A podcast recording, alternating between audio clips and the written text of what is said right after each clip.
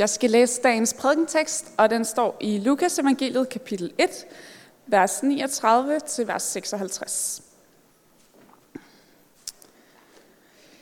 I de dage brød Maria op og skyndte sig til en by i Judæas bjergland. Hun gik ind i Zacharias' hus og hilste Elisabeth. Da Elisabeth hørte Marias hilsen, sprang barnet i hendes liv, og hun blev fyldt med helligånden og råbte med høj røst, Velsignet er du blandt kvinder, og velsignet dit livs frugt. Hvordan kan det forundes mig, at min herres mor kommer til mig?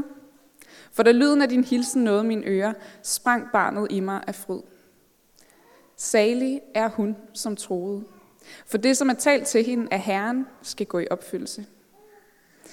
Da sagde Maria, min sjæl ophøjer Herren, og min ånd fryder sig over Gud, min frelser. Han har set til sin ringe tjener inde. For herefter skal alle slægter prise mig salig, til den mægtige har gjort store ting mod mig. Helligt er hans navn, og hans barmhjertighed mod dem, der frygter ham, varer i slægt efter slægt. Han har øvet vældige gerninger med sin arm, splittet dem, der er hårdmodige i deres hjertes tanker. Han har styrtet de mægtige fra tronen, og han har ophøjet de ringe. Sultne har han mættet med gode gaver, og rige har han sendt tomhændet bort. Han har taget sig af sin tjener Israel, og husker på sin barmhjertighed, som han tilsagde vores fædre, mod Abraham og hans slægt til evig tid. Maria blev hos hende hen ved tre måneder og vendte så hjem. God formiddag.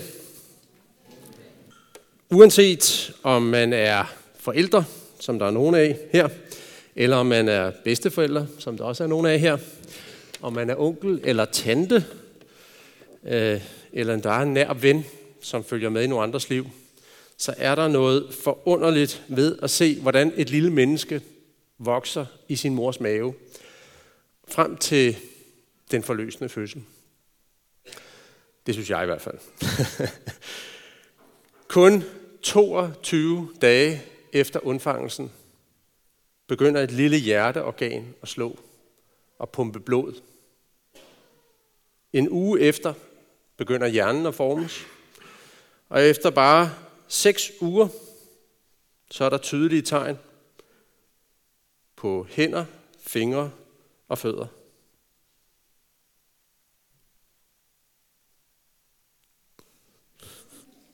Så går det lidt for stærkt. Det var sådan der. Yes. Og efter i alt seks måneder, så er det faktisk sådan, at barnet er så udviklet, at det er levedygtigt. Det er et helt menneske. Et menneske med sjæl og sind, med en personlighed, som er blevet til på bare seks måneder. Måske allerede ved undfangelsen. Først er du der, ikke overhovedet, og så er du der. Så er du der fuldstændigt som en menneske, ligesom dig og mig. En sjæl, et sind, en kapacitet til at leve, til at forholde sig til andre. På ganske få måneder. Det er for mig at se et mirakel.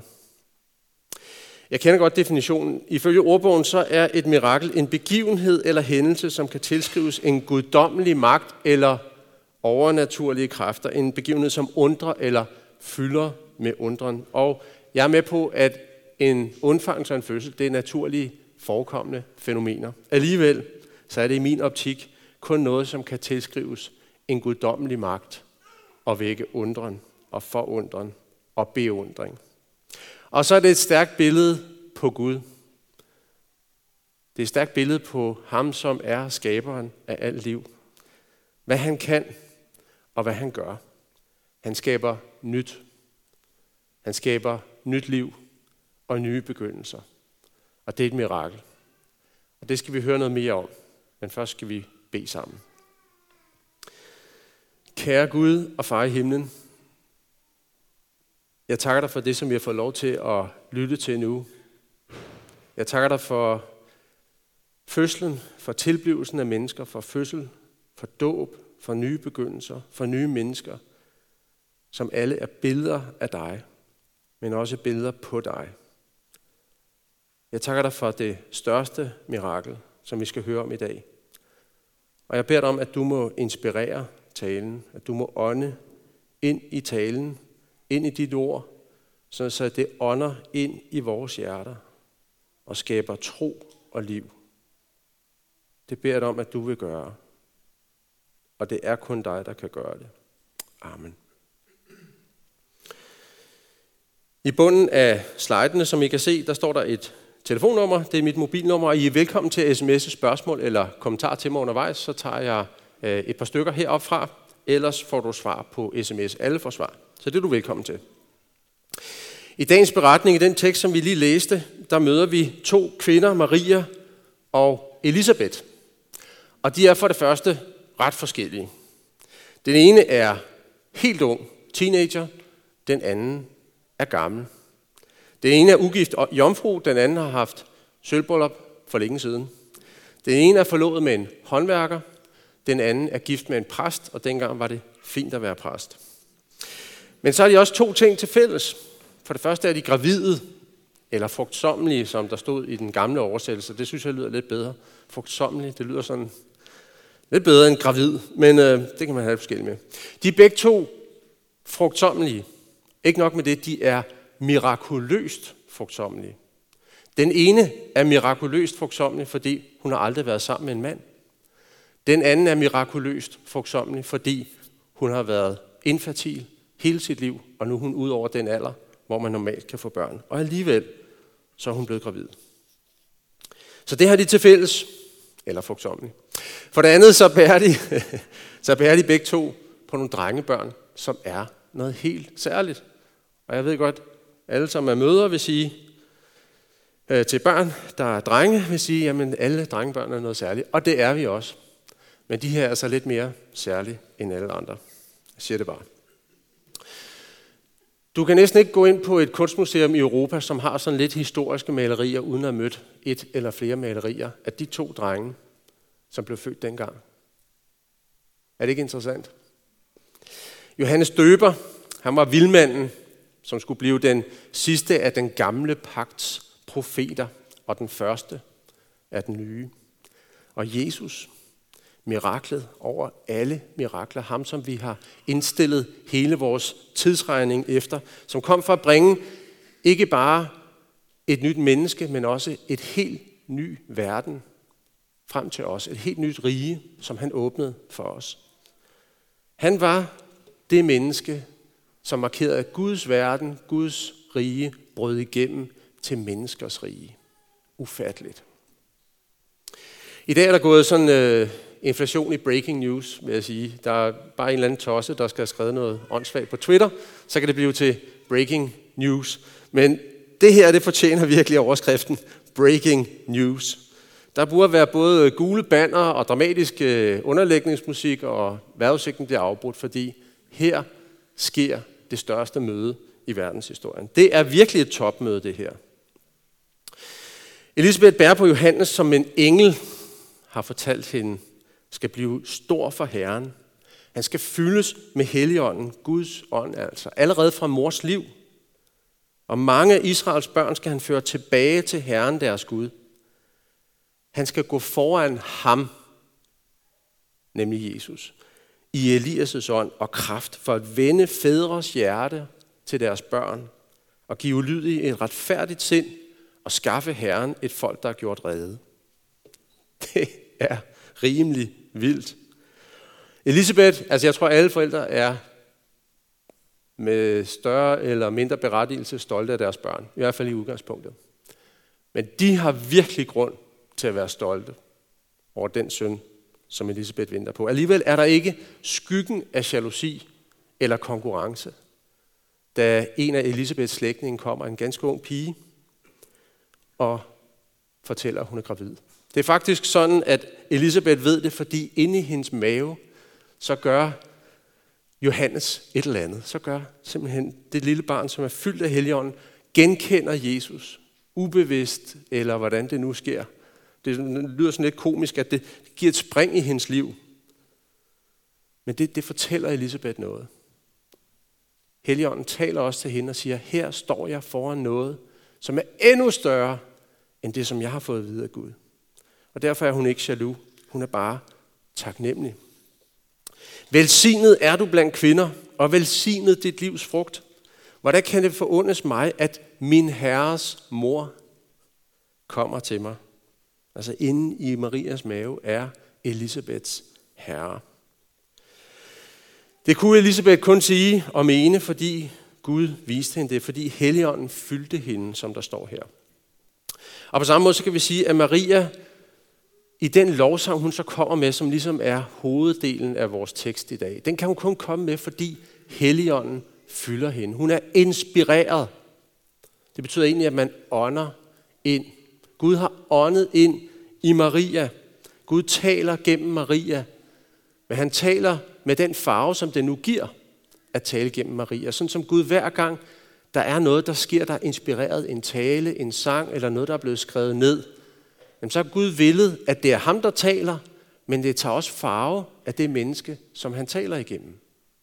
Det er fordi et menneske alene kan ikke vise alle de farver og alle de nuancer, der er i Gud. Og et menneske alene kan ikke tale lige godt til alle mennesker. Men Gud han taler, han blæser ned i mennesker for at tale til mennesker om sig selv. Og det gør han også her. Og hvilken lovsang. Den er magnifik, sagde man i gamle dage, når noget var fantastisk. Og man kalder også den her sang for Magnificat, som betyder at gøre noget stort. Og så kan man godt sige, har man brug for at gøre Gud stor? Det har man ikke. Han er stor, men nogle gange så skal der sættes ord på det, for at vi mennesker får åbnet vores øjne og ser det, som er stort. Det kender vi fra den almindelige verden, og det gælder i høj grad også i Guds verden. Og jeg synes, der er særligt to ting, som vi skal lægge mærke til i denne her lovsang. Det første, det er, hvem er det, der er fokus på i lovsangen her? Maria siger, min sjæl ophøjer Herren, og min ånd fryder sig over Gud. Han har set til sin ringe tjenerinde. Den mægtige har gjort store ting. Helligt er hans navn, hans barmhjertighed. Dem, der frygter ham, varer i slægt efter slægt. Han har øget vældige gerninger. Han har styrtet de mægtige. Han har mættet dem med gode gaver. Han har sendt rige tomhændet bort. Han har taget sig af sin tjener Israel, som han tilsagde vores fædre. Det er Gud, der er i fokus for enhver sand lovsang, og dermed også for Marias. Det er ikke en sang om Maria. Det er ikke en sang om, hvor fantastisk hun er. Det er ikke engang en sang om hendes subjektive følelse, selvom det også er fint, og det er godt at få følelser ud igennem lovsang. Men det, som er fokus, det er ikke oplevelsen, det er det, det hele handler om, nemlig ham. Jeg tror, vi mennesker har en tendens til at sætte os selv i centrum. Det har jeg i hvert fald. Og det tror jeg, vi altid har haft øh, i hele menneskehedens historie. Og det er en del af vores ulykke. Jeg vil sige, at i vores tid, så er det næsten som om, at det er blevet gjort til en dyd at sætte sig selv i centrum. Det er ikke pinligt at sætte sig selv i centrum. Det er, det er nærmest sådan, det er vigtigt, at jeg fortæller min historie og mine følelser om mig selv. Det er nærmest lidt sejt. Men, og det kan vi diskutere, om, om, om det er godt eller hvad det er. Men i forhold til det, som virkelig er vigtigt i vores liv, så er der intet holdbart i at sætte mig selv i centrum. Ikke engang min egen følelse og min egen oplevelse. Ikke engang min egen oplevelse af Gud. Det er ikke holdbart. Det kan vi ikke bære. Og vi er ikke skabt til som mennesker at sætte os selv i centrum. Selvom vi har en ubendig tendens til at gøre det. Vi kan ikke bære det. Vi sejner under vægten af vores selvoptagethed og selvdyrkelse. Og så har vi faktisk ærligt talt ikke fortjent det. For hvad har vi, og hvad er vi, som vi ikke har fået givet af ham? Og vi er skabt til at rette vores opmærksomhed et andet sted hen. Mod noget, der er større, noget, der er evigt, uforanderligt og i modsætning til os, stærkt, fast, holdbart, helstøbt mod ham. Ham, som kan bære det, og ham, som er alt det, som vi ikke er. Så det er det ene, jeg synes, vi skal lægge mærke til her, hvordan Maria gennem sin lovsang sætter Gud i centrum og fortæller om alt det, Gud har gjort, og alt det, han har sagt, og alt det, han er, som ingen og intet kan ændre på. Og det andet, jeg synes, vi skal lægge mærke til, det er det, han gør. Prøv at lægge mærke til, hvordan han vender alting på hovedet. Alle dem, som vi normalt sætter op på en pedestal og kan have en tendens til at, at give særlig opmærksomhed eller positiv særbehandling. De stærke, de succesfulde, de rige, de flotte, de kendte. Dem, siger Gud gennem Maria, afvæbner han, stanser han, sender han tomhændet bort, styrter ned fra pedestalen. Mens dem, som vi plejer at ignorere eller bære over med, eller synes, hvor er jeg god, at jeg tager mig af dem. De små, de ubetydelige, de mindre bemidlede, de fattige, dem står der, ser Gud. Vi ser dem ikke, eller vi gider ikke rigtig kigge på dem, men Gud ser lige præcis dem. Han giver dem betydning. Han giver dem identitet. Han tager sig af dem. Man kan godt tænke sådan, øh, betyder det, at når Gud vender alting på hovedet her, jeg skal nok lade være med at bede jer om at stå på hænder. Jeg har gjort det for jer her. Er I ikke glade for det? når Gud vender alting på hovedet, betyder det så, at det er ukristeligt eller forkert at lykkes, eller have mange penge? At være rig, eller populær, eller magtfuld? Overhovedet ikke. Det er ikke det, der er pointen. Men der er en grundlæggende sandhed om os mennesker, en vigtig sandhed om os mennesker, som vi har det med at enten ignorere, eller undertrykke, eller glemme, især når ting går godt for os. Især hvis vi er noget, hvis vi kan noget, har noget, bliver beundret for noget. Så kan det være lettere at glemme det. Det er en af problemerne med at få en, en fin titel, eller bare en ny titel, eller lidt højere løn. På et eller andet tidspunkt, så tror man også, at man er det værd. og det kan godt være, at vi er det sådan rent menneskeligt talt. Men, men, men det betyder faktisk ikke, at vi er mere end de andre. Det betyder, at der er nogen, der har besluttet, at du skal have noget mere for det. Og det gælder uanset om man er på direktionsgangen, eller man står på gulvet i et autoværksted. Og begge dele er i øvrigt lige vigtige. Det gælder også i moralsk forstand. Hvis noget begynder at lykkes for os moralsk, så har vi også en tendens til at ignorere, at vi er faktisk ikke grundlæggende bedre end andre. Det kan godt se sådan ud, at på nogle punkter kan vi godt være det, men grundlæggende er vi ikke bedre end andre. Det er det, som teksten her, Bibelen kalder hovmod. At vi blæser os selv op. I stedet for at lade os fylde af Guds ånd, så blæser vi os selv op. Vi hæver os over de andre, svæver rundt der, kigger ned på dem, taler dårligt om dem. Vi glemmer, hvem vi egentlig er i forhold til Gud. Vi glemmer, hvem Gud er, og hvad det betyder for os. Vi glemmer eller, eller overser, hvor totalt ufortjent det er, at Gud elsker os, velsigner os og rækker hånden ud til os. At vi i forhold til ham er ubetydelige små syndere. Så er det sagt. Elsket, ja, altid elsket. Forunderligt skabt, ja, du er forunderligt skabt. Men i forhold til Guds standard, så kommer vi til kort. Ikke bare sådan, at vi fejler på nogle punkter, men vi er på nogle områder i krig med Gud i vores hjerter, i vores natur.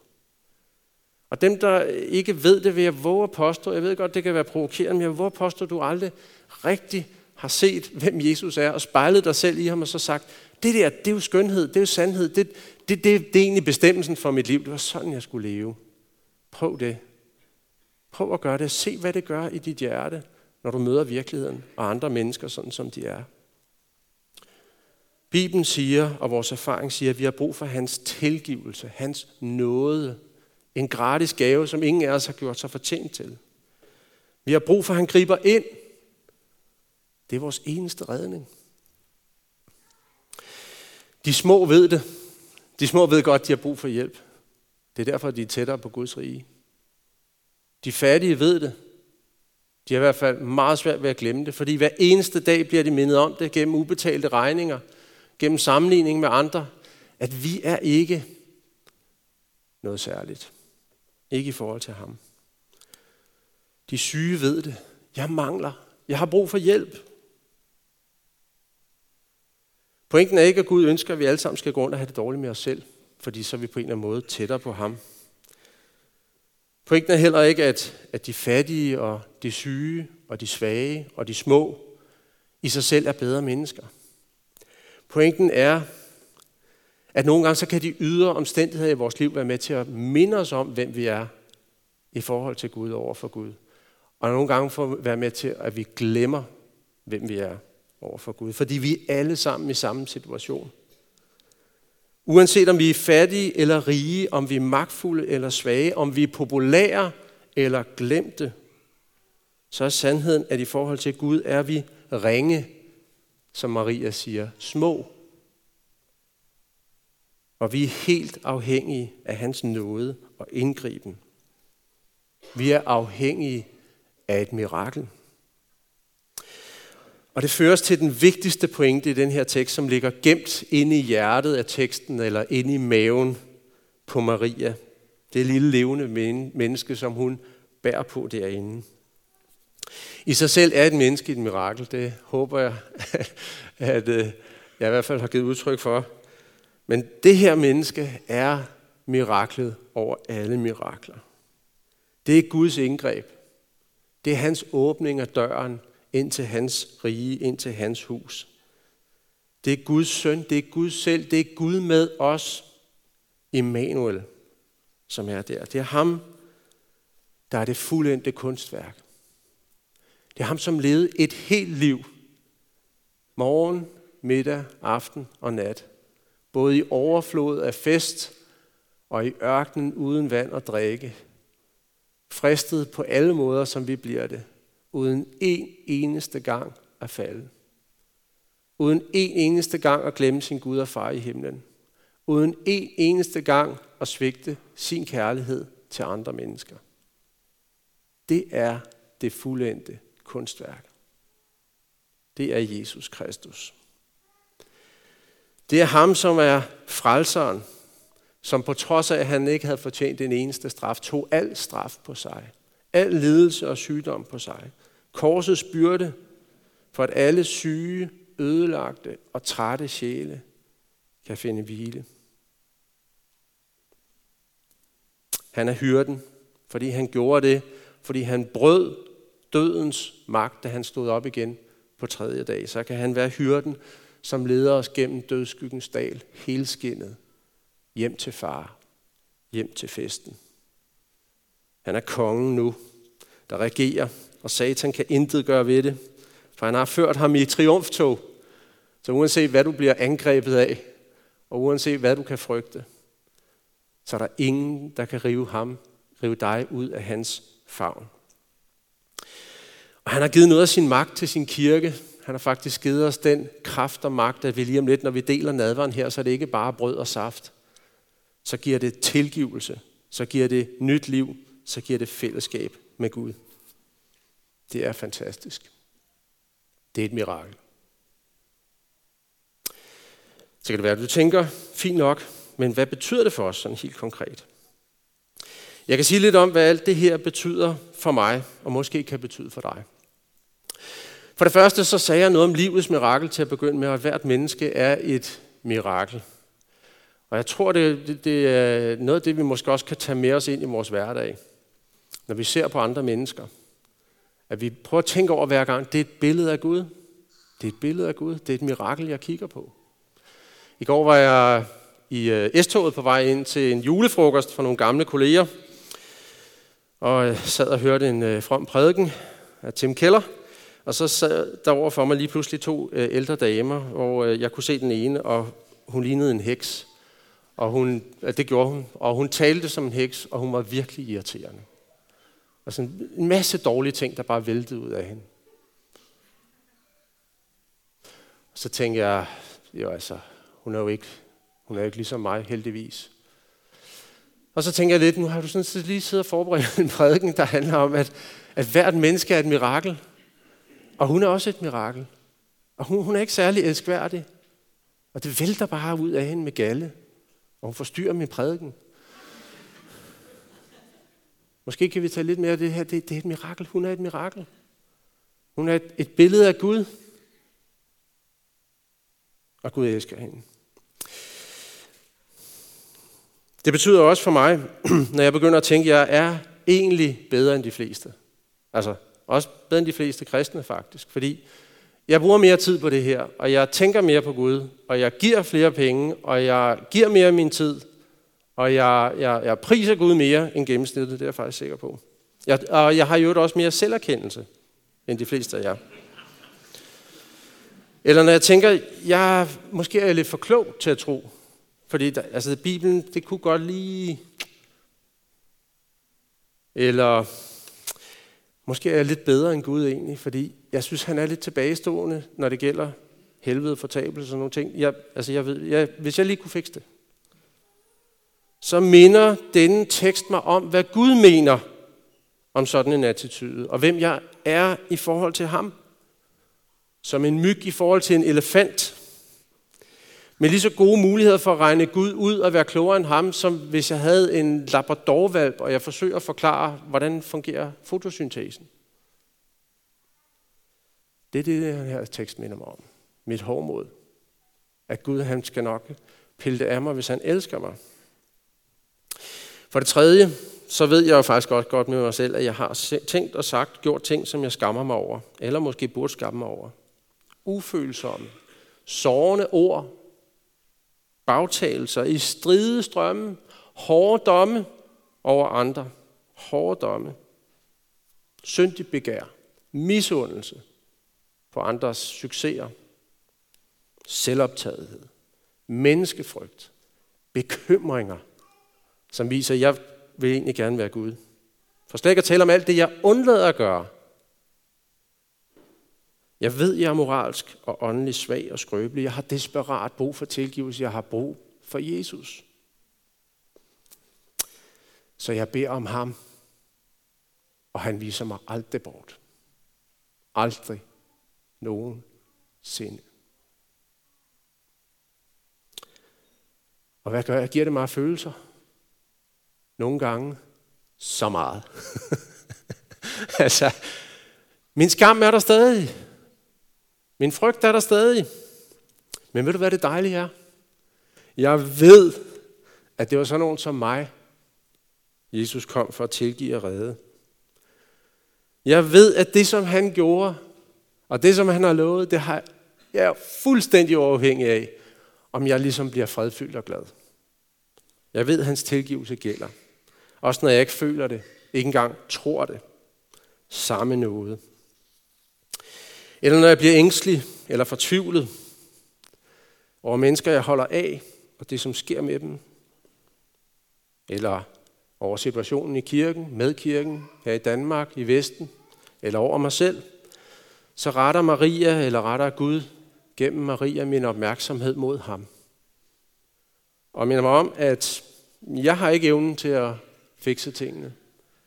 Men det har han. Og så minder det mig også om, altså, at uanset om jeg kan se det og tro det, så er Jesus der. Der er i verdenshistorien en, som var fuldkommen.